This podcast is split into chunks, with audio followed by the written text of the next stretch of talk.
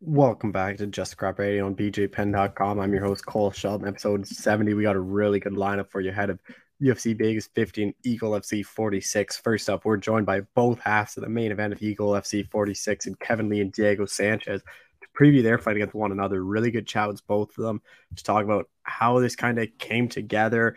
Both of them signed with Eagle. We talked to Kevin more about the move to Sanford, why he wanted to go to Eagle, fighting at 165, and and how this fight against Diego was going to go. He's really excited to look fight a legend, kind of a step down in competition is what he said because he's been fighting just really tough guys in his last couple fights. And for Diego, we talked about why the BKFC move didn't come to fruition. Obviously, he was linked there. Dave Feldman even told me that was the fight, or they were close to signing him. They wanted him versus Mike Perry obviously that didn't happen. He explained why he decided to go with Eagle, why he's excited to be there. And they both kind of talked about fighter pay in the UFC. Both had some really interesting thoughts about Dana White and, and how the UFC's run. We're then going to be joined by Terrance McKinney, who's pulling off a bit of a gangster move, stepping up to fight uh, Drew Dober on short notice, about a week's notice, just two weeks after he his last win where he submitted for him in the first round. Drew Dober's a guy that's been in the rankings before on a two fight losing streak, lost Islam Makhachev by submission and lost to Brad Riddell in a very close fight last uh, June. So he's been off for a while. He's supposed to fight Ricky Glenn. Glenn pulled out. In steps Terrance McKinney, who's 2 0 in the UFC with that first round submission win and then that seven second knockout over Matt Frevola. He's in his last five fights, all of them have been in the first round. None of them have. The longest fight he's had is that two minutes and eleven seconds against Fares Ziam in his last five. So this fight is fireworks written all over. And Terrance thinks it's a white fight. He go out there and get the finish and just really show the lightweight division he's not a guy to be messed with. And then we close things out talking to Damon Jackson to preview his fight against Kamuela Kirk. This is a really intriguing one. Kamuela Kirk pulled off that upset last time out beating Makwan Amirkhani back in June in his UFC debut. Damon Jackson coming off the win over Charles Rosa, got back in the win column after losing to Ilia Topuria, which is obviously not a bad loss at all. Really good stuff with Damon about the fight, uh, the division, and why he's kind of surprised this is the fight he got, but he's really looking forward to this one and making a statement here. But be sure to share the show, subscribe. Thank you all for listening, and be sure to tune in next week for another episode of Just Scrap Radio. All right, we're joined by now Eagle FC fighter Kevin Lee, who's got his first fight coming up. Kevin, how's it going, man? What's going on? What's going on? I don't know if we can necessarily call me that, but we could just call it Kevin Kevin Lee. Yeah, MMA fighter. Yeah, let's let's just say MMA fighter. How about that? Obviously, headlining this card against Diego Sanchez. Like we talked, like the day of that press conference, you said they floated out Diego. That was a name you're interested in. So, how mm-hmm. quickly mm-hmm. after that did this get done? Yeah, I was happy that uh they they were you know working with me and, and choosing the opponent, and it got done kind of quick. It got done maybe in in a week, two weeks. Um, so it, it showed me that they took it serious and you know was taking my my requests and stuff serious and, and my career too because now this is like the perfect catapult into into a bigger fight. And with Diego, like everyone kind of knows who he is, like tough mm-hmm. one guy, like just everything he's kind of accomplished. So, like, what do you think a win over him does for your kind of career and like your start of your run in Eagle? Yeah, I feel like this this fight does a lot. You know, like you said, everybody knows him. He's well respected. Uh, you know what to expect from him. And you know, at this point in in, in my career, everybody kind of knows me. You know, you you know what to expect. You know, I'm gonna go out there. I'm gonna fight hard. Uh, and I think Diego will answer some questions that that people, including myself, have about me. So um, when I go out there and I, and I smash them, then it's gonna not only I think it's gonna build up my career, it's gonna build up this whole organization and everything else that that that we have going on in this MMA space. I feel like we in a we in a real interesting time right now in it. So uh, I, am happy to be one of the forerunners in it, and this fight is is one of them. What have you made of Diego's run? Because obviously he lost to Jake Matthews, and that whole thing with Fabia is kind of the reason he got cut, not because he was like on a skid or anything. It was because of his coach, but like he's yeah. been pretty durable. Like even at his 40, like he's still showing like some signs that he can still fight. Yeah, yeah. I'm expecting the best Diego. Um, he's somebody you talk about like he was the ultimate fighter, one winner. I was a freshman in high school at the time. I barely even knew what MMA was when he was and for him to still continue on and, and do what he's doing now. Um, he, he's getting my full respect, he's getting my full attention. And uh, I'm expecting like a prime Diego. I, I feel like sometimes we don't necessarily know how this how this game works. You know, it's different for everybody. Um, who knows? He might come out. He might be better than he was in the past. He might be, you know, now that he's got uh, some of that weight shed off of him. He he shed the last coach. You know, he talked to me a little bit about it. Um, I'm, so I, it seems like he, he's in a good place, and I'm gonna put him in a bad place. And 165, do you not think that benefits both you guys? Because both you guys always seem too big for lightweight, but like just a tad too small to hang with some of those big welterweights. Yeah, we just wanted the two people. Um, I feel like it's you could probably point to 50 guys that that this division is going to benefit. Uh, I, I, feel like you can create more than a whole division off of this. So um, we just part of the catapult in it. You know, the Eagle, the first Eagle, uh, two weeks ago had like a few fights at 165, and and they were good fights, like really good fights. So um, I think it's just a start of a, of a new division that I'm gonna be champion of real quick. I don't ever, I didn't ever understood why the UFC wouldn't do it. Like it was the quickest way for me in my mind to get Conor a title shot. He could yeah. fight for that inaugural belt. You have yeah. like Colby could go, RDA could go, like Diaz, Poirier. Like it would yep. be like easily the best division. Like you would have went there. Like it would have been the best division in their like whole company. But I don't know why they would never do it. Yeah, and now you see everybody is uh kind of flip flopping divisions, something that they avoided for a long time, but it's out of necessity. You know, when when you hear about uh like you just said, uh, Dustin Poirier wants to go up to 170 now. You know, he's tired of making that cut. Uh, it's so many guys that that they could have did it. Why they didn't, I don't know. I think he's just stubborn as hell, to be honest with you. Uh, but to end 170 at Kamaru Usman, I feel like makes sense. You know, there's there's a clear lineage at 170. You got Matt Hughes, you got George St. Pierre, then Kamaru Usman as as great champions. End it right there, and, and let's start something new. And that's what we're gonna do. So I, am excited to be the, the the first one to do that. And I know when we talked to after the press conference, you said you were going down to Sanford. Is did you end up making that move? Yeah, yeah, I'm here now. I'm here now. It's been about a month since I've been in Florida. It's been cool. It's been fun. Uh, and uh, you know, I think this is a, a, great start to to another chapter of my career. Oh, what's that like working there? Because there's a lot of good lightweights and welterweights for you to work with. Like there's Chandler, there's Luke, yep. like Burns, like there's tons of guys for you to work with. Especially, uh, especially welterweights. It's a lot of welterweights. There's the uh, Bellator welterweight champ. There's Jason Jackson. There's uh, uh I mean, there's there's so many guys at, at around this weight class.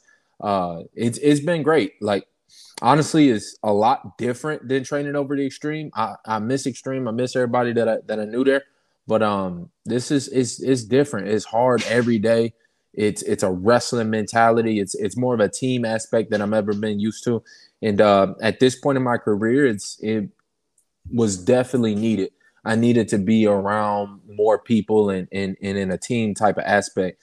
Um, I feel like I've been lone dogging it too long, almost. You know, uh, since the passing of Follis, I kind of been out here just lone wolfing, setting up the training camps myself, finding the partners, finding the training. Like it is, it, it, it was just a little too much. So um, this all came together at the right time. And who is going to be your corner then? Because there's a lot of good coaches you can kind of pick from there. Yeah, uh, Henri Hooft definitely uh, is going to be added to it.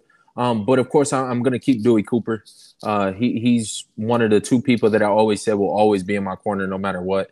Um, so he'll he'll make the trip over from Las Vegas, and uh, Firas Zahabi will still be in my corner too. He, he'll come down from Canada. Are you uh, like sending footage to Firas and Dewey, or is that something they kind of know you anyways, and you'll just talk to them on fight week?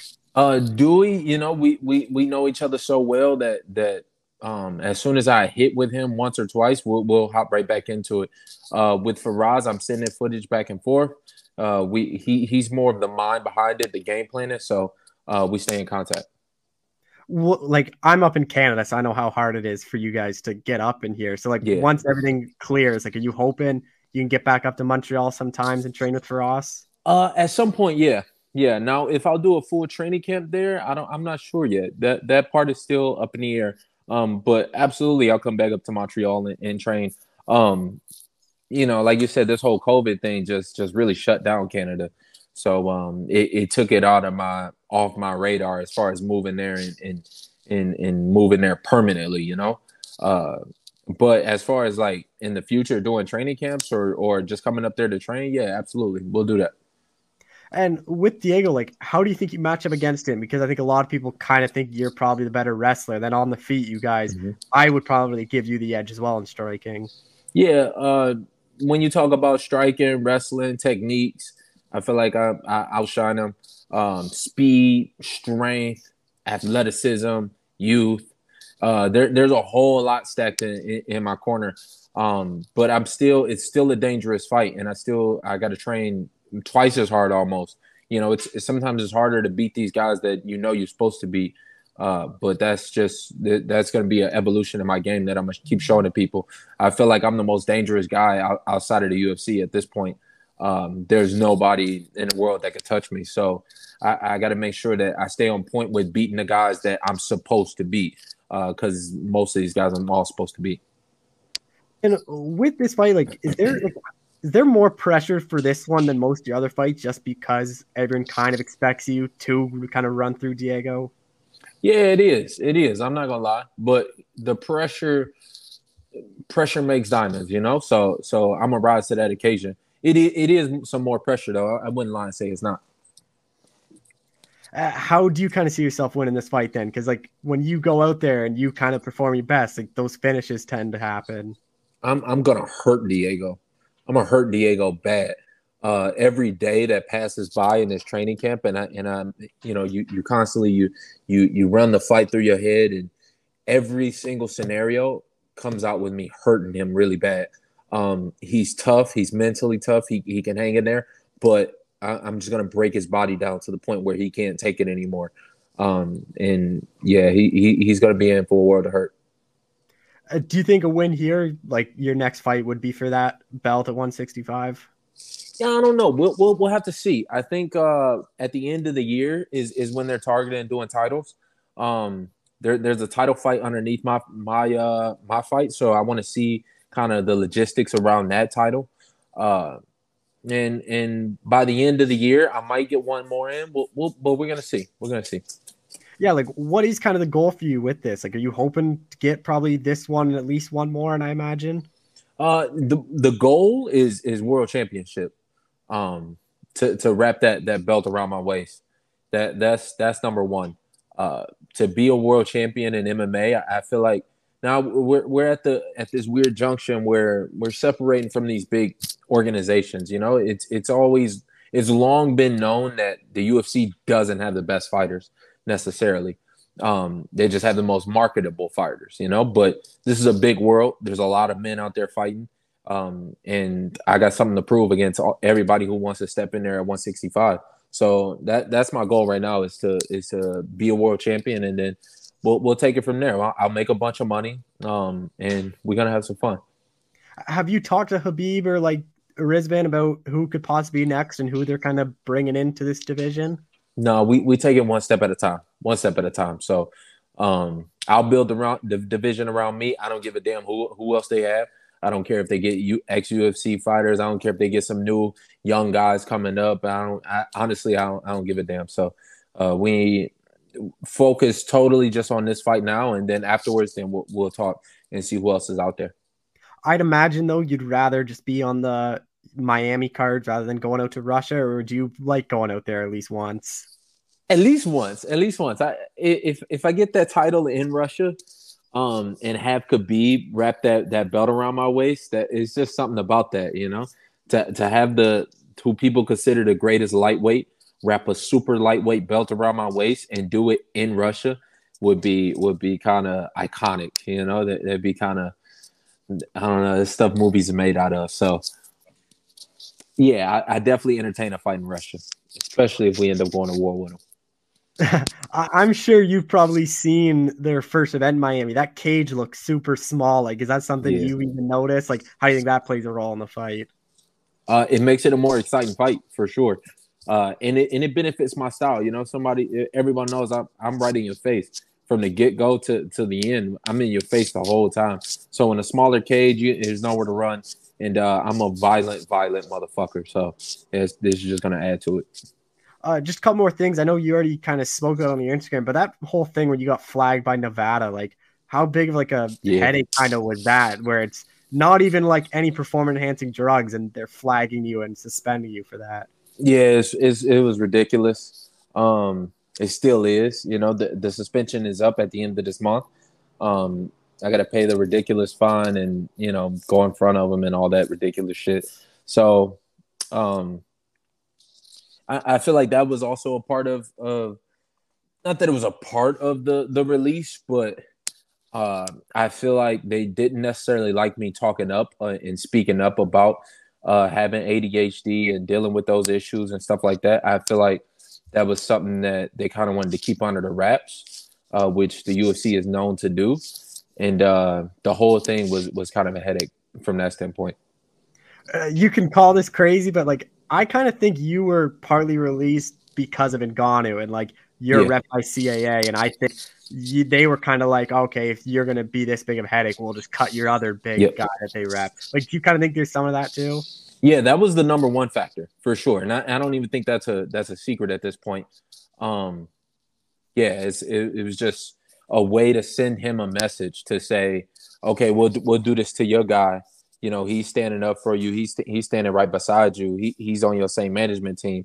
We, we can do the same shit to you, even if you are the champion, uh, and especially if you would have lost that belt to to Ciryl. Uh, yeah, it was it was a message that they were sending to him to try and get the the the contract done before the fight. The thing with that, I'm forever gonna be tied into that Ngannou situation at this point. Um, but I still stand by him in, making the most amount of money possible. If if he takes a a, a seventy million dollar fight next with with uh, Tyson Fury, then you know, I got at least I could say I got some role in it, even uh, as minor as it is. I was just a casualty in it. Uh, makes me happy for it, you know. And with dealing with Khabib and like Rizvan, like, is it a lot better? Like, because Khabib's all about like relationships and like being loyal with his family and stuff, and where like yeah. the UFC's more of a business. Like, has it been a lot better dealing with them on the back end and like contract negotiations and all that? Yeah, absolutely. That's that's why I say that we're in this uh this transition phase and from the business side of, of MMA. Um it's much better dealing with somebody when they don't just hold their power over you like that. Uh is you know, me and him know each other personally. We can have these type of conversations. Uh with the UFC, there is no conversation to be had. And if that's the way they want to continue running a business, good. Uh, they'll keep getting these contender series guys, and they'll keep getting other guys that that will kind of fall for that while they're while they're broke and you know kind of need the money and will just take whatever however you treat them. Um, but I feel like we're we're going to be in a transition phase where you start seeing fighters have a lot more power to throw their own shows and, and do their own thing and work with the people that they really want to work with. Uh, and honestly, I feel like that's going to grow the sport at, at this point, we're not just a fringe sport anymore. You know, people all around the world know the UFC. So now it's time to introduce them to MMA. Uh, and I feel like that is the next evolution of, of how this sport is growing. And for me to be one of the guys to see it go from really nothing, you know, the, the VHS, the DVDs, and, and, into what it is now, um, I can see how much more room for growth it is. Do you think we'll ever see a day where not maybe not even fighters unionize, but maybe it is closer to like the NHL and the NFL where it's like a 50-50 revenue split just because like even though people hate him, like I have mm-hmm. friends that don't really know anything about UFC or their pay. When Jake Paul started talking about it, they were texting it like yeah. they actually only make like 12 and 12 to start. I'm like, yeah, it's like 12 and 12, 10, 10. Like, and like, especially you and Ngannou bring it up. Like, it seems like now the public is starting to really kind of see what you make. Like, do you think anything will ac- eventually ever happen like that? I, I think uh, laws will probably be enacted to, to protect us against some of these uh, some of these things that promoters use to against us. I mean, this this type of stuff has always happened, right? Whenever you've got the, the big promoters and the people that's actually doing the work, people are always going to try and take advantage. It's happened in boxing before, and what saved them was was the laws, you know, the Muhammad Ali Act and and, and things like this. Uh, there's none of that in MMA, and I feel like the more people are aware and talking about these these this stuff, uh, eventually some laws will get passed. Now, if if a union is created, something like that, I don't necessarily know at this point. Uh, especially with considering how against it the UFC is and against calling calling us employees, even though you basically are an employee when you when they treat you like that. Um, I don't necessarily know of a union, but but laws I think will, will come out, and then I think you'll see a lot more people being their own promoters, and uh, it'll go the way that boxing is now, where the big the big fighters are the big promoters. They're getting the money. They're they're bringing the people to to watch them, and uh, we getting a more of a, a, a fair share that way. And just last thing, obviously, a guy you fought in Oliveira is kind of running through everyone. Next yeah. up is Gaethje. Like, how do you think that goes through? And should he get past that? It seems like Islam will be next. Like, do you kind of see either of those guys being able to beat him? Honestly, no. I, I think it'll it'll take more Oliveira slowing down. Um, he has had a lot of fights, and I think uh, that's something that people don't necessarily pay attention to. He's had a lot of fights, a lot of wars, um, and he's starting to take up some damage. But as far as skill wise, I think I think he blows both of those guys out the water. Uh, he and I've said it before. He, he's the most skilled man that I fought. Um, and as soon as that fight was over, I was like, oh yeah, that that's the the best 55er out here right now. So I still feel he he's still gonna be that after Gaethje and after Islam too, or or anything like that.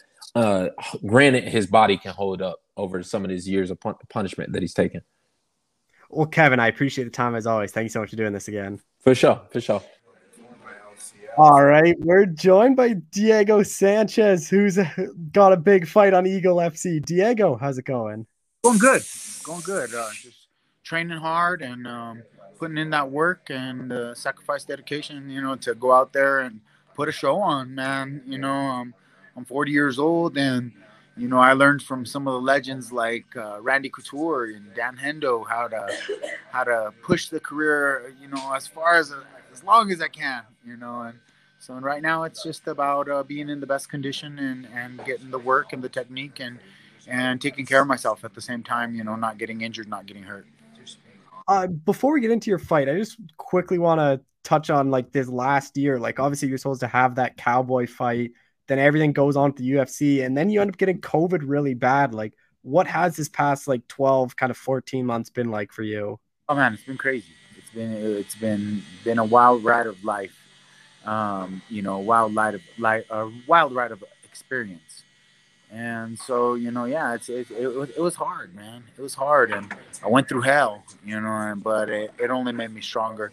I overcame it, and even with the COVID, was like, was really. Hey, bro, please, dude. Sorry. It's all right. COVID. I'm at the barbershop right now. I'm with my homie Kevin Crane. He's getting lined up um, just uh, yeah, no, it was a hard year, man. 2020, 2021, coming out of 2021, I almost died. So 2022, you know, has been um, a blessing so far. As as you know, in December I was starting to recover. You know, I was starting to recover from the COVID, and right away in January, man, Ali hit me up. He's like, Eagle FC, they they want you, Diego. They want you. They want your name. We we want to bring you to our organization. We want to treat you like the legend that you are and I was already um, in negotiations uh, for BKFC Bare Knuckle Fighting Championship, and that was going really well. And um, I had a, a, nice bag that was ready for me to go do some BKFC. But um, the way things ended in 2021 and, and with my career in UFC, I'm a legacy pioneer of mixed martial arts. And so being a pioneer of mixed martial arts, I really felt it was needed that I that I finish the I finished the chapters, to finish the final book of Diego Sanchez because I didn't get a finish. You know, everything that happened with my trainer and my manager and and the crazy ordeal that I was in. Yeah, no, I, I didn't get a finish correctly. And I, I still had more that I had to give to the MMA community and when you get this offer from Eagle and you get the name like Kevin Lee, who's a big name, like what was that like? I imagine it has to be pretty exciting for you. Well, the big name when Kevin Lee was released from UFC, the press conference for Eagle FC went really well, and uh, the media and the attention that um, he was getting to sign with Eagle FC, I was like, all right, there's something behind this, and and I looked into it and Eagle FC and and and Khabib's Russian connections, Muslim connections. I just I feel like it's a good place for me, and it's a, it's a little bit of a cleaner a cleaner environment opposed to Sin City, you know, and um, it's a little different. You know, it's just it's just different. Khabib carries family values, morals, integrity, and respect. And so at the end of my career, you know, I didn't feel like I was getting that from UFC. So, you know, to come to Khabib, uh, one of the best champions ever, you know, some people call him the GOAT, the real GOAT. Um, you know, to go and work with this man and his company and help promote something that's going to be new that can actually improve the sport of mixed martial arts. And I feel that he's going to do that with just having, you know, having a straighter line. You know what I mean? There's, you know, not everything is what you see on TV. You know, there's a lot of strings being pulled, you know, with a billion dollar corporation. And for you know you could you could believe it or not but it, that is the truth and that is what it is it's a business and it's just a business and i wanted to be involved in a business that was a little more than just business a family you know someone who you know will appreciate what you do for their company i go in there and i have an exciting stellar fight and just completely expand the viewership of Eagle FC you know, Khabib and and and Rizvan, they're not gonna act like nothing happened. You know what I mean? I I did this with UFC many many time and time time again. You know, with epic, bloody, legendary fights. You know, so I'm excited. It's a it's a new space. You know, uh, it's a new place. We're gonna be fighting in Miami. Hey, bro, please. Sorry. That's okay. Guys, but please. And um, yeah, no. So we're we're we're just you know we're doing this mission. I got a, a good coach behind me in uh, Frank the Tank Lester. Um, he he has UFC experience. He uh, trained Jon Jones. He trained Cowboy Cerrone. He trained Mike Perry. He's put a lot of hard work in, and uh, you know the way things ended for him and and Jackson Wink Academy wasn't so good either. You know, and the way things ended with JW and me wasn't so good. And so me and him, we've teamed up, you know, and he's there for me every day, holding mitts. He's big, he's strong, he can handle the hits, and and he's just a great coach, you know, with experience. So it's good to have him on the team. I got my homie Kevin Crane. Kevin, remember the name Crane? It was a, a jiu-jitsu phenom right now, um, the high rollers champion, and he's starting his mixed martial arts career. So I got him down here we're working we're working the stand up we're working the ground we're, we're doing everything that we have to do because you know i know in my mind and in my heart um, once kevin lee realizes i'm not what he thought i was that he's gonna he, and then when he he see when he sees that this guy can actually strike kick punch move and and and fight ambidextrously he's gonna be like i'm gonna take this guy down and so i'm prepared when he you know, the takedown's coming, in my opinion. The takedown's coming. I know it's coming. And um, I have my um, counter attacks and strategies prepared and ready to go and uh, be victorious.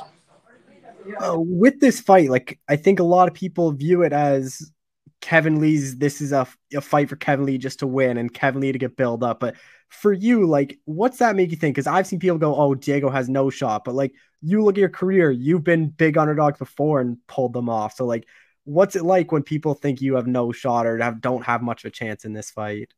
Well, you know, the truth is, I have been an underdog my whole career. I wasn't supposed to win the Ultimate Fighter. Yeah. I was supposed to win the King of the Cage world title. I wasn't supposed to do none of that from Little New Mexico, Albuquerque. You know, no Gracie Jiu Jitsu, no real professional boxing gyms, no real uh, martial arts talents out here.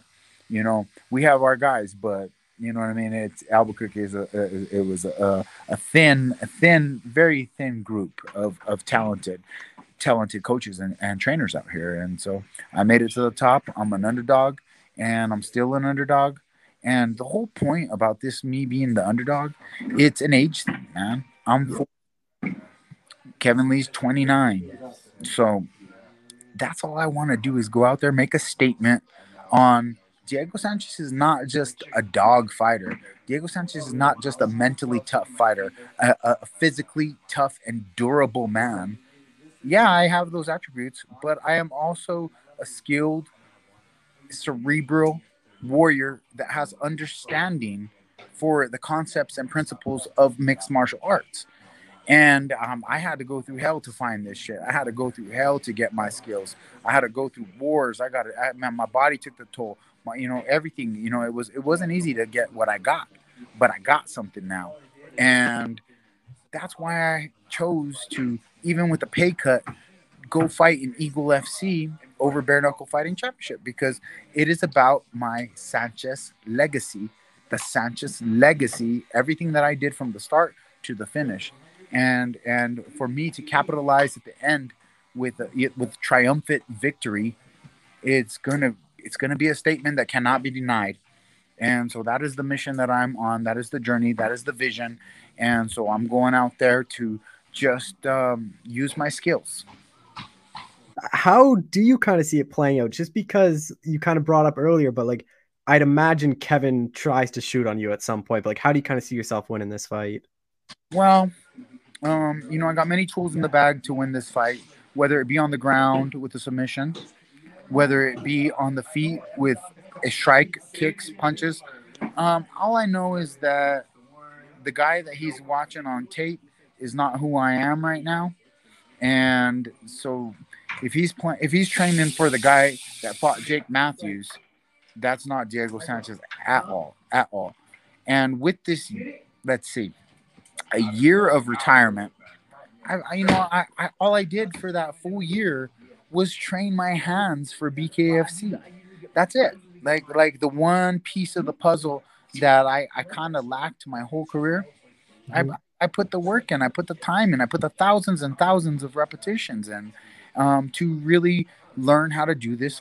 You know, in my opinion, the best that Diego Sanchez has ever done it. And so I feel that when I get out there and I'm in the fight with Kevin Lee, um, he's going to be very surprised on the speed that I bring to the table as a 40 year old. I think he's going to be very surprised with diversity and dynamicness that I bring with fighting ambidextrous. And I'm not talking about jump and switch stance. I can fight both sides equally, perfectly the same. And so this is going to present things that you know he's not ready for. And now it's the last three weeks of training camp, and and they could do everything they can to prepare, and I could do everything that I can do to prepare. But we're gonna go do war, and uh, we're fighting a three fight, a three round fight. So you know it, it's um, you know I'm I'm gonna I'm gonna be put, putting my my my foot on the gas pedal. I'm gonna be you know doing the same thing Diego did his whole career. I'm a pressure fighter and I'm gonna go out there and I'm gonna pressure him. I'm gonna put the pressure on him. I'm gonna get in his face, and and I'm gonna hit him with stuff, and um, that's when I believe that the fight will will change, and he's gonna go.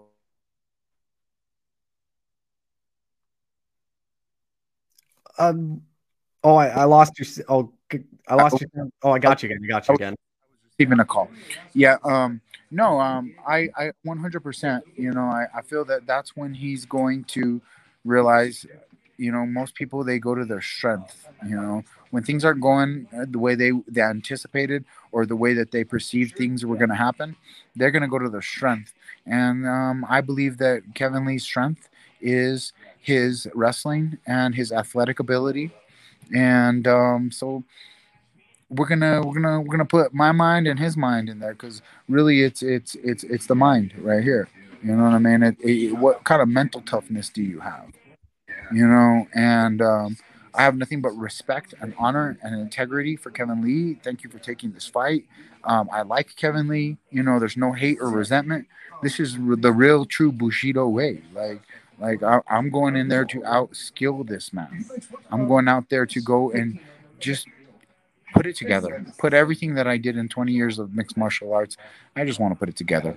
And I was always undersized for 170 pounds. So at 165 pounds, I feel that it's going to be uh, the right frame, the right weight, the right frame. I think that, that the weight cut is going to be proper. And I'm going to go in there strong and healthy and um, give my best performance of my career you get the win here like what are those emotions like what's that like after everything you went through this past year too? Ah man it's it's nothing man. It's no emotion man. You know um i'm fighting for my family. I'm fighting for my god. I'm fighting for for my life. And uh, that's why i'm still fighting. You know what i mean? It's it's always much more than just a paycheck and I'm fighting for my legacy. You know, I'm fighting for who you, who is Diego Sanchez, who is this guy that you know did a lot of stuff in the UFC, but who is this guy now?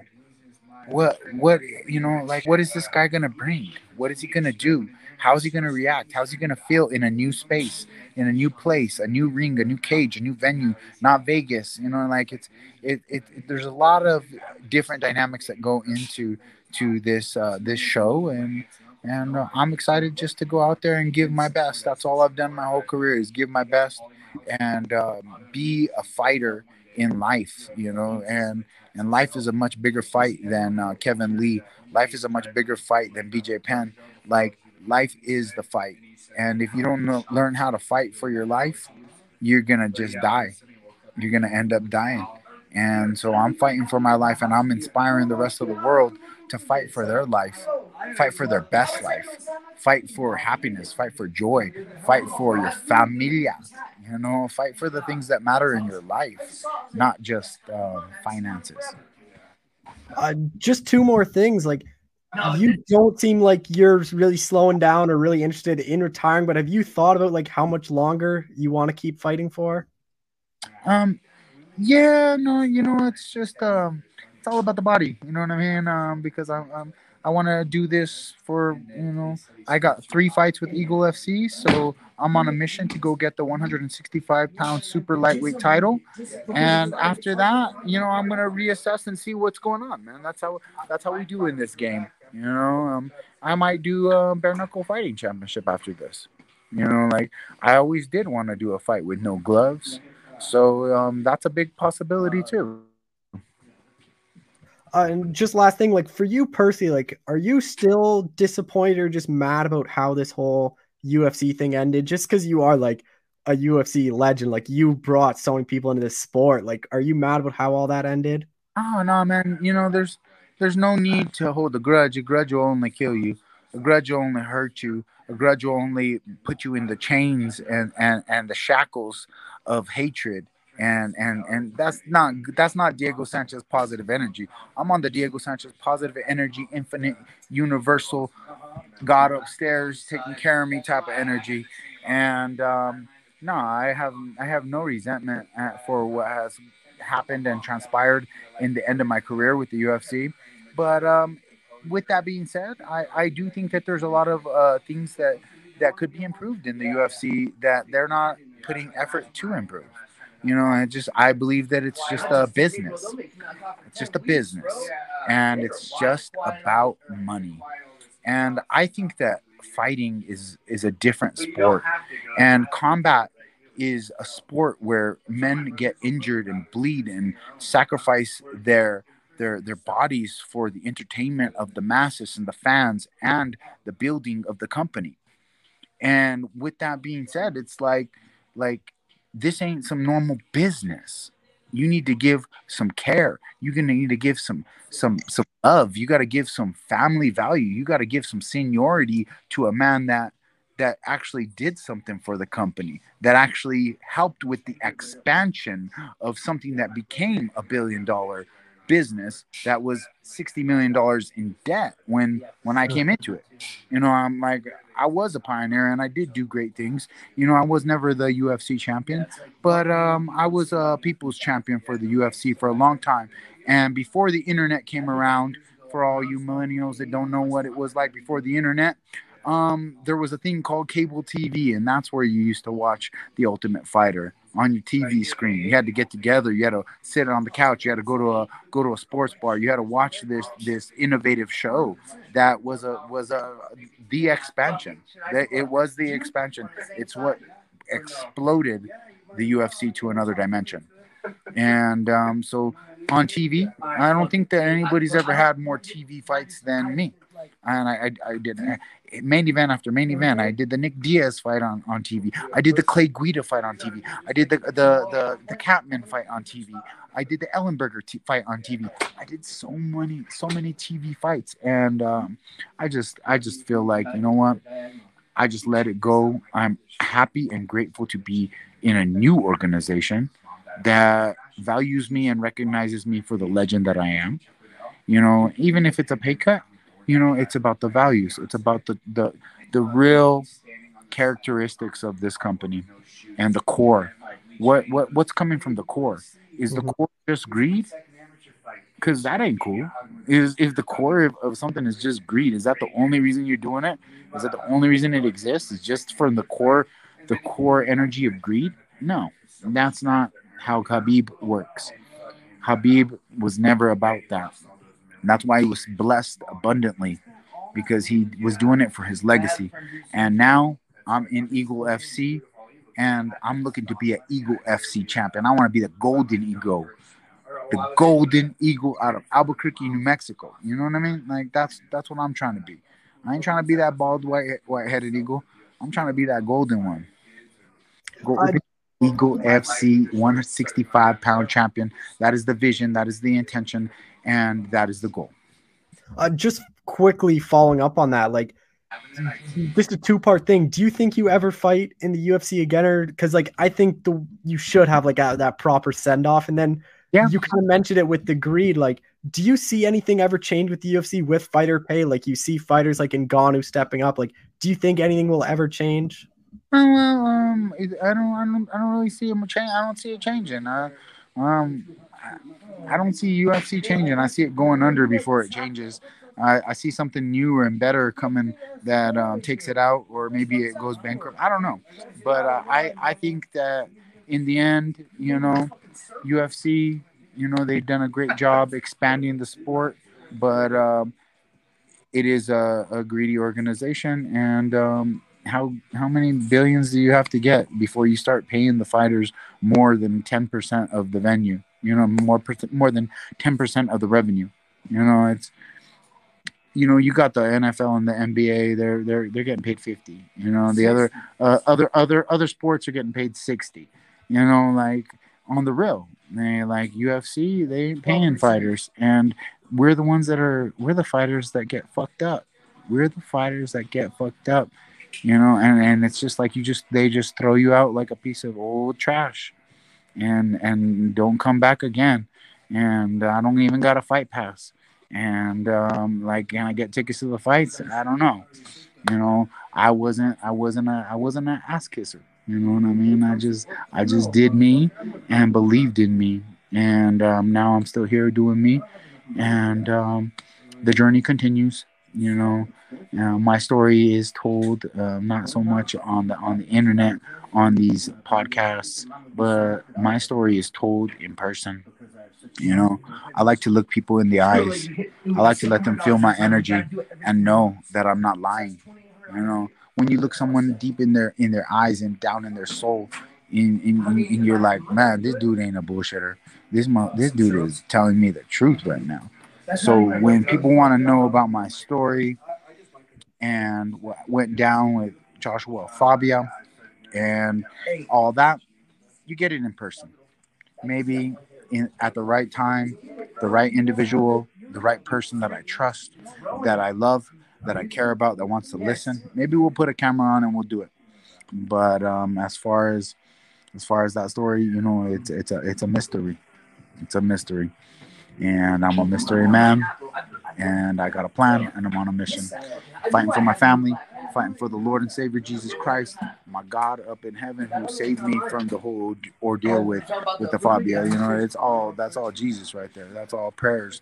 That's all spiritual work. But uh, we live in a world where people don't really like to talk about the spiritual side of life because it's scary. It's really scary. You start talking about uh, dimensions and, and, and beings that are, you know, that are, are vibrating on a multi multi-dimensional level. You know, it, people don't like to talk about that stuff. Me, in person, I'll tell talk to I'll talk to all that, tell you all my stories, because I am one of the men that went down the rabbit hole to try and find my own spiritual truth. I got hurt in the process.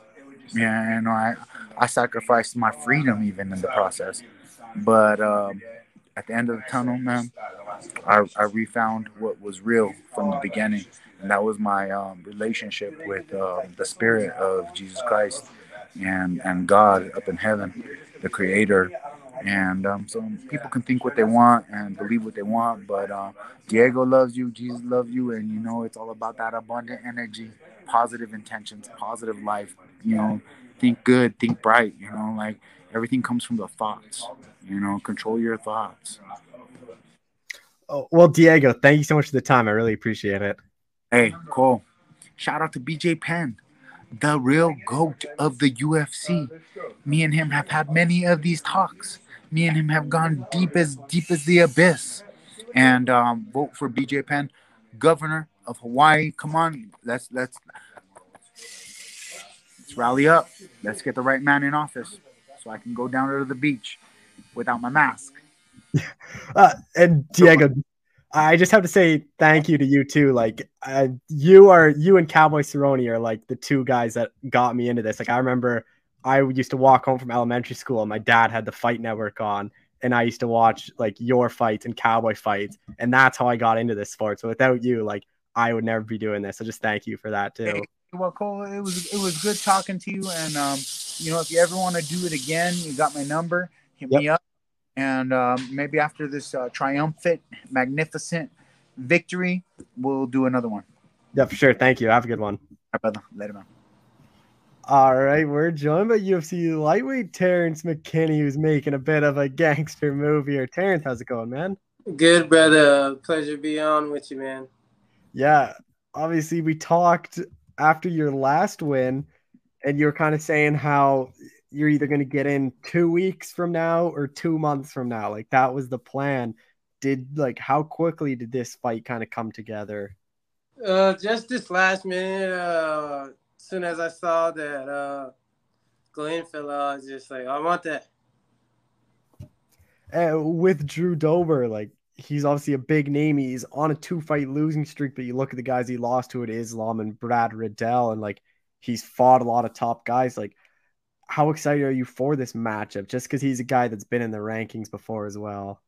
Um, like I said, um, this one the the fights just keep getting more and more exciting. Like this one, yeah, it gives it gives me chills. Like how excited I am, and like like like they say, you only get one opportunity to blow, you know, and who's gonna seize it? And I'm not here to just uh, say I want to fight everyone. I'll fight this guy like I want to actually show that. That's why I don't call no one out. But if the opportunity comes and the name shows up, just know I'm signing that line. It's a lightweight fight, correct, or is it a catch weight? Lightweight, 156, man. Let's get it.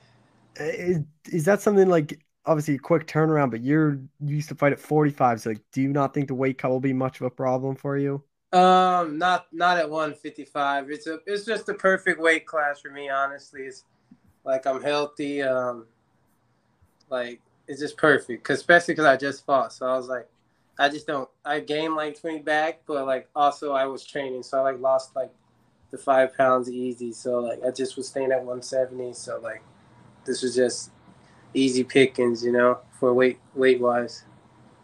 Oh, with Drew as well, like most of his fights, he does lose by submission. Like, is that something you you've even noticed? Um, yeah, I noticed that as well, but we're we're here to show the world we can do it all. So it's expect some fireworks. Um, this this has uh, something spectacular written all over it. I see, I see God moving in my life and just getting this opportunity and him saying yes is like it's such a huge honor. You took this on like basically like seven, eight days notice. So like what are you kind of doing in that time? Like, is it training or is it more kind of studying Drew and just kind of figuring out how you're going to go? Because obviously you still are in shape just because you fought two weeks ago. But yeah, no, we got we're working on the game plan right now, and that's why you see me at the gym. Um, we're training as well. Um, like I said, we, we're not we're not here to stop. The grind don't stop. You know, God bless me the opportunity, and like I tell you guys, I'm not going to take this for granted ever are you surprised Drew took this fight? Because it seems like a high risk fight for him, just because you're a guy that's only 2 0 in the UFC, and he's a guy that's been around, fought kind of the top guys. And yeah, that's what makes him such a savage as well, you know. And I got mad respect for him, putting everything on the line against a guy that hasn't been in the UFC at all, you know. So I appreciate him for giving me this opportunity obviously, I know you like to strike, but even in the last fight, you kind of showed off the wrestling. Like, what is kind of the game plan here? Is it to kind of mix in the wrestling as well, or would you rather keep this on the feet? Um, it just all depends what what happened in fight. You know, my legs were swept out, and he kind of pounced on me, and so like like I said, I just don't get one track minded. You know, I'm thinking the whole time I'm in there, and as soon as I hit the ground, the wrestling instincts uh, kicked in, and on the feet, if he stands back up, the the mixed martial arts kicks in again, and we're elbowing, we knees, we're doing punches. It's just we're ready for whatever the fight goes, and Lord willing, when we get the win, uh, same thing is all glory to God. Like like I tell him, they can't stop what he has in motion. You know, I'm sorry, it is what it is. Five first round finishes in a row. Like, is the goal to make it six here? Even though Drew is a pretty tough guy to get out of there early. No, he's a thief, man. So I'm ready for uh, the three rounds. Uh, he's very durable, but I think we can definitely keep that 100% finish rate uh, come this Saturday. Do you think because you're finishing all these guys in the first round, people are going to start being like, oh, wait till we see what Terrance looks like in that second and third round, or oh, he only has cardio for that first round? Because it happens to all those guys that get early finishes. And like, do you think that's going to happen to you pretty soon? One and people are just gonna be like, "Oh, you just got to bring down to the second round." Yeah, I love when people think that. It's not my fault. I'm not here just finishing people in one round. It's just preparation, you know. And like I said, God's on my side, so um, there's no nothing to doubt, no fear to be held. Uh, fighters fight, and I'm confident in my abilities to get the job done, or I wouldn't be fighting right now and your wrestling was always that people always talked about, oh, you just need to take him down, but they never knew about your wrestling, and you kind of showed that off in your last fight. Yeah, that was that was huge, and because now I got the whole mixed martyrs, mixed martial art world on notice. So. Your last fight, do you think that was kind of like a turning point in your kind of career, where everyone kind of now knows you as not just this striker, now you're a threat on the ground as well? Yeah, it's just nice because now I'm going to be taken seriously, and that's why um, this is really like a perfect fight for both of us. You know, I feel like right now we're both um, can hang with anyone in the top ten, and we're both showing that we can finish people. So like this this this has fight all fight of the night written all over, and I'm excited for this one with Drew, like two fight losing streak, you never know when you get to three in a row. So you're kind of expecting the best version of him out there. Yeah, and I know he wants to right those wrongs. So, um, but also he better be smart because, as you guys know, I'm a I'm a dangerous man. Um, I finish people, so he got to take that in consideration. We both got things to take into consideration, and that's what makes me so excited about this fight. What do you think a win does for you because the only guys to beat Drew lately have been Beneil Dariush, Islam, and Brad Riddell, who are all ranked, and then Islam and Beneil are in that top five. So like he's only losing to those top guys. I think this uh, catapults me into the rankings at least fifteen, and and then now we got a whole nother uh, fun uh, journey to go after that. Uh, like I told you, top ten in the UFC, and before the year ends and we're taking the strap next year, mark my words, you know, it's not just me saying it, it's just this is what God told me. This this is why I started fighting and I seen this when I died and I just gotta live it now and give God the glory because He's the one who's giving me the victory. Uh, something we talked about too after your last win was you were hoping you'd get a new deal just because you got those two quick finishes. Did you get a new deal because you took this one? Yeah, I got a new contract. Yeah, so it was a no brainer for me. Um, I got a lot of exciting news for the world coming. Um, so, and I got to make as much money as I can before then. How exciting is that for you? You're already on your second UFC contract, and you're getting these big fights. Only three fights into your into your UFC run.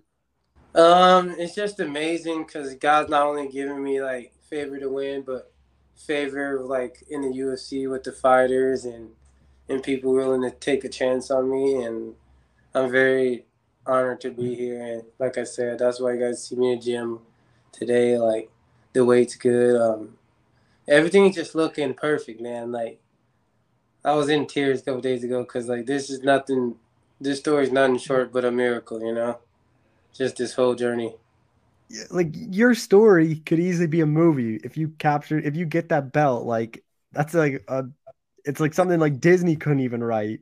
Yeah, like this is this. That's what I'm saying. Like, and that's what's cool about this journey. Like, people gonna know that I'm not at the biggest gym. Um, I don't got the craziest, biggest coach in the world, and and that's why people gonna know that that God is real and that like He was on He was on my side during this journey, and I want people to feel feel the blessings and feel inspired by what He's allowing me to do.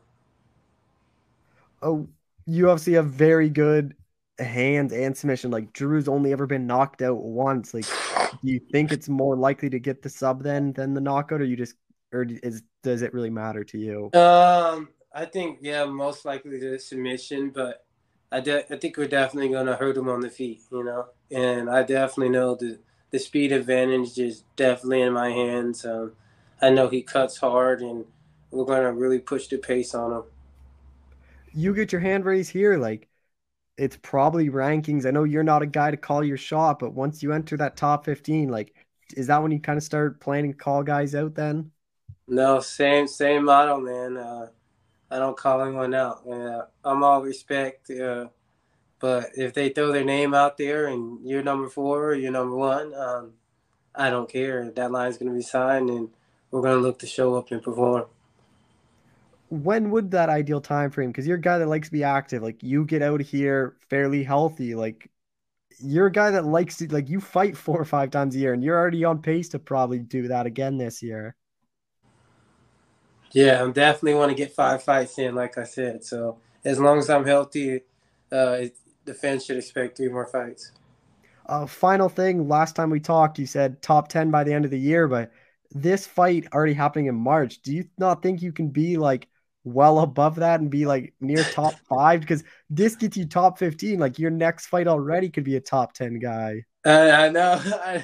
it just um like I was so surprised about this. It's just like what is God gonna do next? Like that's why it's so humbling for me. And like every time a name's said, it's just been like, whoa, they already are already like geez, like um this is definitely gonna be like I said, like you said, something worth putting in the movies and like I said, this is all God's plan, man. Oh, well, Terrance, I appreciate the time. Thank you so much for doing this. No problem, man. Stay blessed, brother. All right, we're joined by UFC featherweight Damon Jackson, who's back in action. Damon, how's it going, man? Doing good, man. How are you? I'm doing well. Obviously, coming off that big win over Charles Rosa back in October. Like, was this the right time frame for you to return in March? Um, I I was trying to get in uh in December, like in January, like February. Like I was trying to get in quick. I I did I don't like uh having time off. It's just like you do all this training and you go so hard. It's like having time off is just kind of annoying, honestly. Um, I was trying to get in in February though. That was kind of like a realistic time frame. Was I was thinking um, maybe late January or February, but you know then this card came up and he um, he wanted me on that card. So and I was originally going against uh, um, Joshua. Uh, yeah. yeah. Yeah, and then uh, so he pulled out. Um, I think he had something going on with COVID, like maybe he couldn't train the right way, or I don't know. I'm not really sure and so they got they got this kid coming up, and he's pretty solid. So, are you a bit surprised you and a lot of your teammates aren't on this Houston card just because it is in Texas and you're like kind of the main gym in Texas?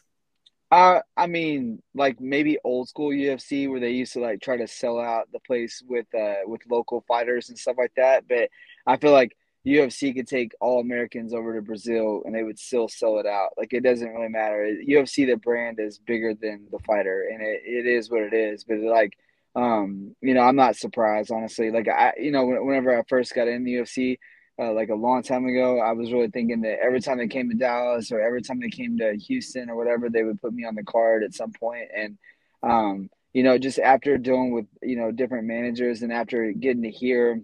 Um, and like see the way they the, everything plays out like they don't really need to have like local people because the brand is just so big that um, it sells out no matter where it goes so i think that that's what's special about the ufc and your opponent in Kamuela Kirk, like how much do you know about him? Like he's kind of he's fought a lot of good guys. Like he fought like Billy Q on the contender series, Kevin Croom yeah. and LFA, yeah. and then he beat Makwan Amirkhani in his debut. Yeah. No, I mean the dude's solid, man. I'm definitely, you know, I'm game uh, gaming up for this one. This is going to be a good little scrap, and uh, I think a lot of times what happens when you get two grapplers like that, that it ends up being a lot of stand up. Um, and that's kind of what I'm thinking the fight's going to happen is that you know I'm not going to be diving in on shots because I know that his his wrestling defense is pretty good. I mean, like solid. It's not like amazing, but it's pretty good. And then um, he does have a black belt in jiu-jitsu, so I think that um, you know it's something I got to be cautious about. I think definitely like you know as the fight goes on, I, I I would see the fight going to the ground from you know me or him. Um, you know, so like I'm definitely ready for that stand up battle that I think is going to happen in the first and second, and then I think towards the end of the second and third, it's going to end up going to the ground, and I feel I feel confident on the ground. You know, he's definitely a solid dude, but uh, you know, my wrestling is better than his jits, so.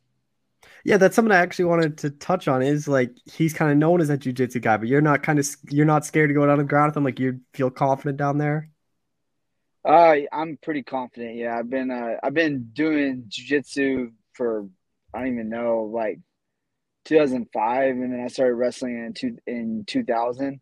So, and I've been wrestling or doing jujitsu every single day since um, I started wrestling in 2000. You know, so I've been doing some form of grappling, like literally six, seven days a week for my entire like from then on. So that's you know 22 years of grappling. So I, am definitely game to go to the ground. Um, and I'm, you know, definitely not scared to take him down and, um, and be in his guard or be, you know, on top or bottom, either way. You know, I've been doing jiu-jitsu for a long time and, uh, I don't really get put on my back a lot, but, um, you know, it's something I wouldn't be scared to like, you know, go off my back for a little bit and I can always get up. I could always, you know, work my way back up. But, um, a lot of people whenever I get on top, you know, I have a really good top control. So that's definitely that's where my nickname came from. So uh, definitely ready to take it to the ground and um, definitely confident in uh, grappling with him. Uh, but do you not think like the longer it stays standing, the more benefits you? Like I kind of think you're the better striker than what he is. Yeah, I mean, uh, I think that uh, him being like kind of a younger kid, um, you don't know what he's just now learning. So he might he might come out in the fight and be like um, a completely different fighter.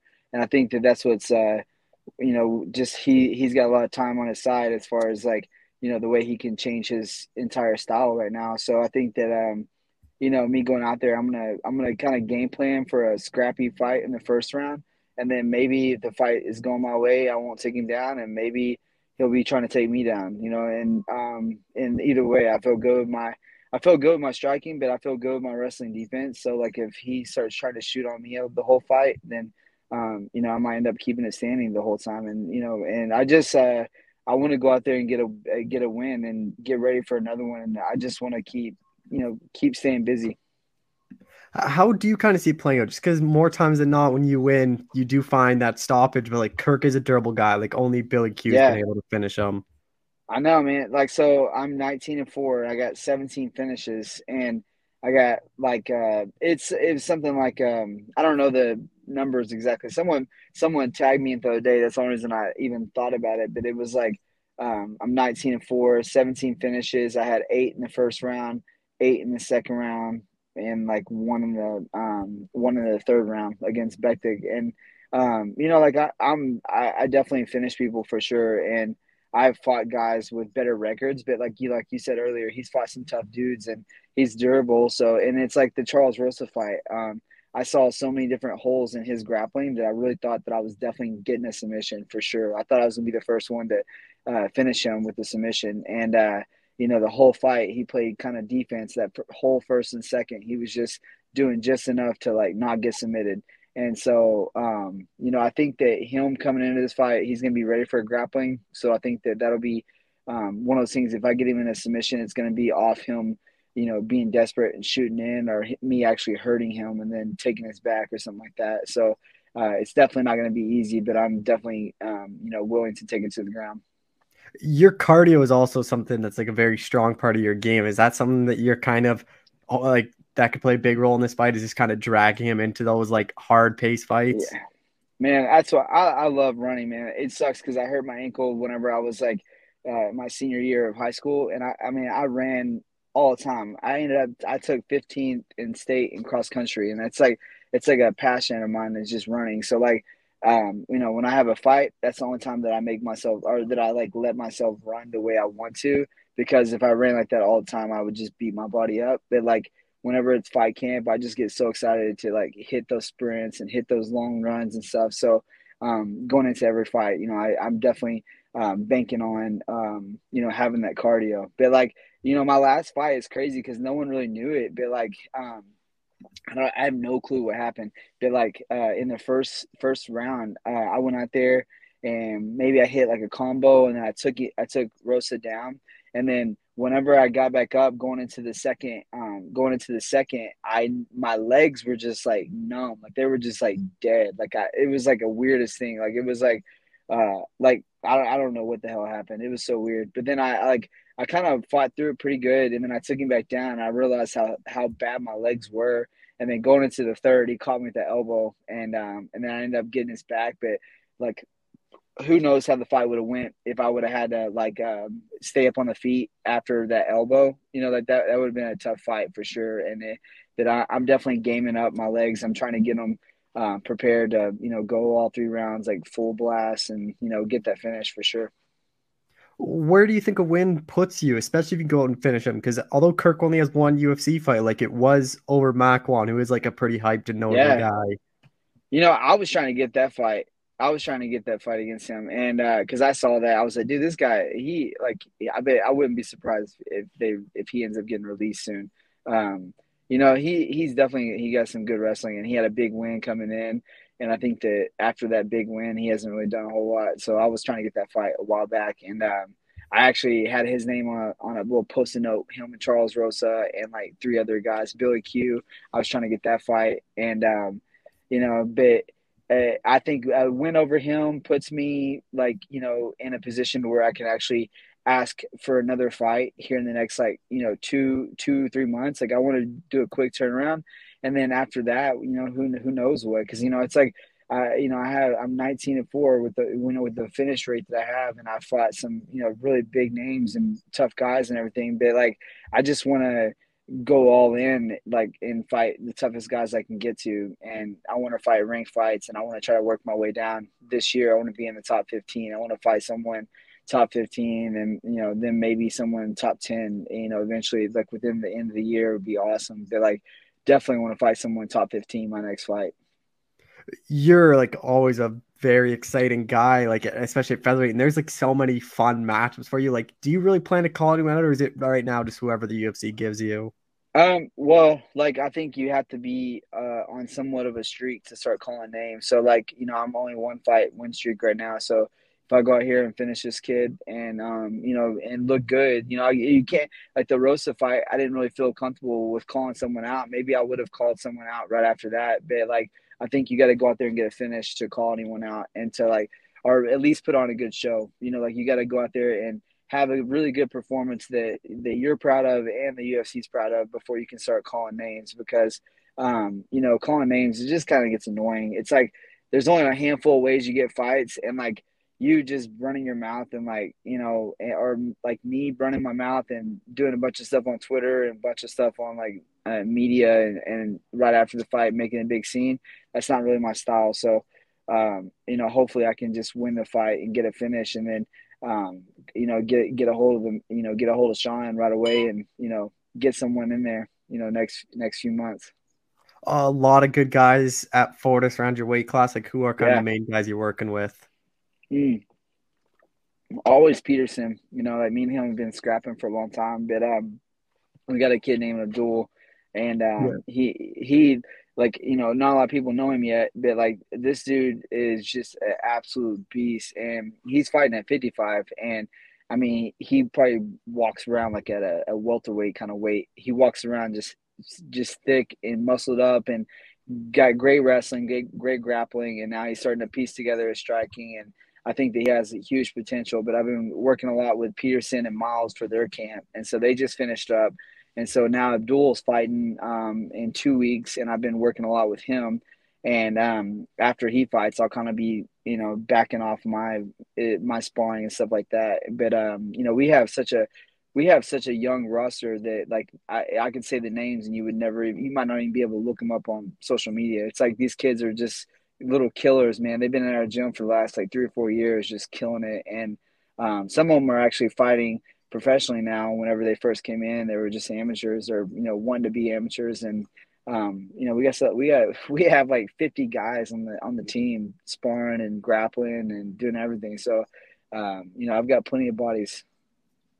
I know you deleted Twitter and then you got it back, like because a lot of people are negative towards you. What kind of made you the reason to get it back? No, it wasn't like that. I like I, I look people say stuff to me and I'm like, dude, you just like it's so sad that like people just sit around all day and like, you know, and um do whatever they can to like beat people down and because they know they can't do it in person. It's like so it's like uh you know, I I I personally feel like social media is like such a big joke, but it's like it's very important to like keep the your voice relevant and like to keep you know your face out in the public scene. And like you know like after if you look at the UFC as a business uh, more than just like um, you know like you trying to like get your local popular you know your face out and, and people see you around town they know who you are. But it's like if you look at who the UFC and like what they're branding it's like they have to brand something. They're branding the fighters but it's under the UFC like name. So like if you don't have your name out there doing something, you know, showing what you're, you know, working on or showing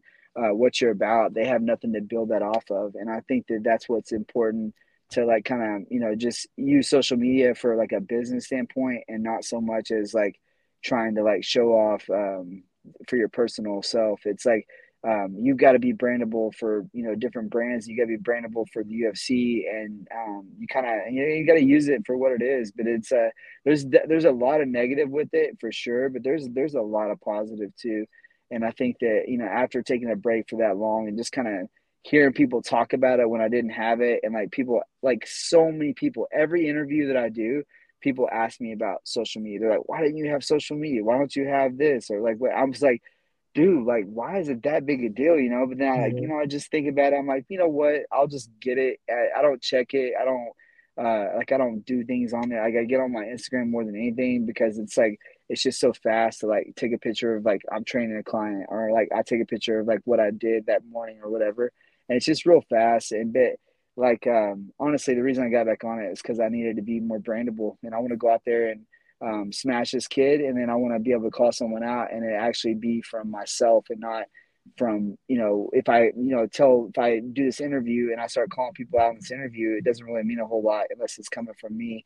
And you know people twist words around all day, but if you have a Twitter and you have a Instagram, you can go out there and let people know what you really think, and that way you can kind of have your own voice and uh, make sure that people understand like where you where you are.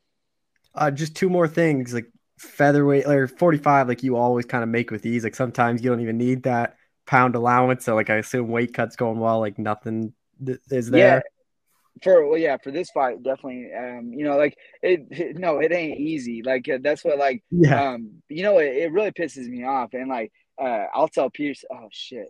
Are you there?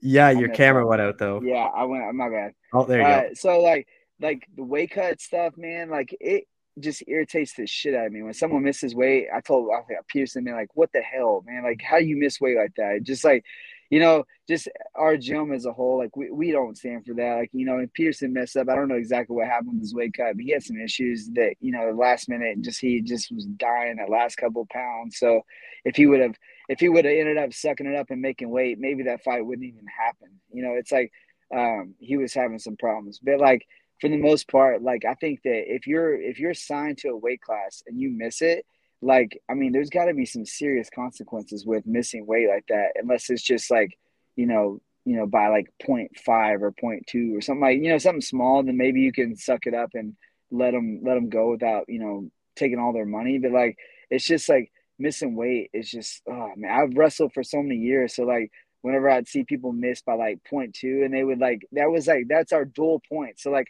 we would go out for a, a, wrestling duel against another school and we would lose a whole match which is six points for our team. And we would lose the match because this kid couldn't make weight. He couldn't like not take one drink of water you know or something like something so small. So like for me all the years of wrestling it's just really disrespectful for your like your teammates your your coaches your gym and like everything. It's like when you miss weight it should be like something major happen. And I think that's what happened with Peterson. It's just something major happened. He hasn't put it out yet. So um, I'll let him have his pass. But I, I hate man, I hate people missing weight, man. It's just like uh, you know, it's just like a pride thing, but like it's a you know, it's you it's showing who you are. Like you you got to go out there and you agree to this weight class for a reason, and that's why the sport is you know the uh, level it is is um, it's like everyone's getting together. They're making sure they're in shape. They're making sure their weight's good, and they're ready to fight for sure. And it's just you have one job really before the fight is to show up at weight and then you and then after that you go out there and fight whatever skill level you're at is what you're at but you got to be at that weight class for sure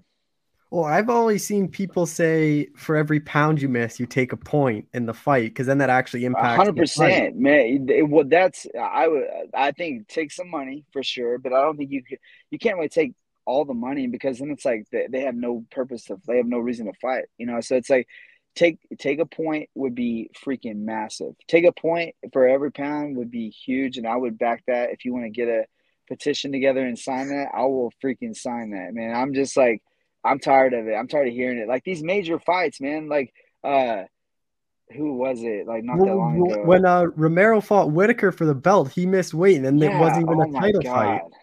I know. That's what. Like, I mean, like I don't know. I, I just don't get it, man. I really don't. Cause like, you know where your weight's at like all the time. Like you check your weight almost uh, like I check my weight like almost daily and I really don't need to, but like I kind of do just jump on scale. Every time I walk by the scale of my house in the morning, I get on it every single day. I know within 0.2 or 0.4 pounds of like where I'm at all the time. After I've eaten or drinking something, I can tell you exactly where I'm at all the time. And so like, I walk around about 173. So for me to make 145 is a lot of freaking weight. And it's like, it's not easy. And so, like, when people miss weight, I'm like, dude, like, come on, man, that's bullshit. It's just like you're being lazy and you're not taking this serious. So, like, I think taking a point away from the fight would be massive. And I, I think, uh, you know, multiple misses like that should be, you know, like something even more major. I don't, I don't really know exactly, but like, the point system would be huge. That would be massive because it really is advantage. When you you talk about like me cutting 25 pounds, like that last five pounds, like I legit feel like I'm gonna die. Like it's not easy at all. That last five pounds takes me like two hours.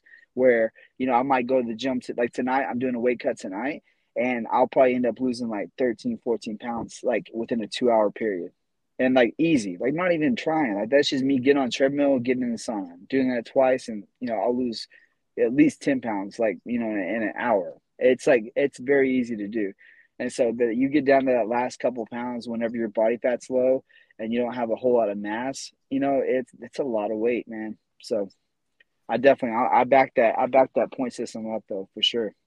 Uh, just last thing, like what is kind of your goal for this year? I know you only had one fight last year. I know you like being a lot more active than that's like what's kind of the goal for you? It's so frustrating, man. And it's like, you know, like I got that fight against Josh and then he pulled out. And before that, like last year, it's the same freaking thing. Like you never know what people are gonna do. And everybody wants to be in the UFC so bad that they'll they'll drag it out as long as they can. They'll do these like they'll accept a fight and then when they when they get down to the last minute, they don't they if they don't like the matchup, they'll just pull out and say they got injured or whatever. And so like for me, it's just like I hope everybody steps up and just stays in the fights as long as possible, unless they have some real injuries. But I would like to at least at least do two fights, man. Like two or three fights would three fights would be amazing. But I mean, you're talking like what is that one fight every four months like yeah. three fights that, that's super practical like i don't feel like it's like not you know I, that's very practical i feel like that you should definitely have to at least take two fights a year but i didn't want that Like i was trying to do any like i was trying to take any i was looking for short notice fights after i like i i forget what happened um i don't know something happened last year like i had a fight and then like they switched it up and then I got hurt. Like I oh I got hit in the rib. That's what I got hit in the rib right before the week before they gave me Luke. Um, I had someone else, and then he pulled T.J. Laramie. Yeah, he pulled out, and then I had Luke. Uh, uh, Luke Thomas, maybe or no, Sanders. No, Luke Sanders. I had him, and then like I got him like the week or two weeks, um, two weeks before the fight. So I was like, oh, this is perfect. You know, he's a 35er coming up. It's perfect and uh, and then this kid, I I took someone down, and when I took him down, um, I I landed on my rib and it just like it tweaked my rib and I could not like I couldn't dig an underhook, I couldn't push away, I couldn't throw a good cross. And so coach is like, dude, we got to have this win. You know, you can't be going out there hurt like this, so we got to pull out. And I was like, all right, well, since it was short notice anyways, I'll just go and pull out. And that was the first time I've ever pulled out, and like I regretted it all. Like I mean, for the next like three or four months trying to book another fight, I was just regretting it the whole time. I was like, dude, I can't believe I pulled out of that fight. You know, it's just so frustrating. But I would never pull out unless it was something like major. And um, you know, I think that uh, you know, me getting two or three fights in this year is very practical, and that's definitely my goal is to at least get two. Well, Damon, I appreciate the time. Thank you so much for doing this. Hey, yeah, I mean, I appreciate it too. Yep.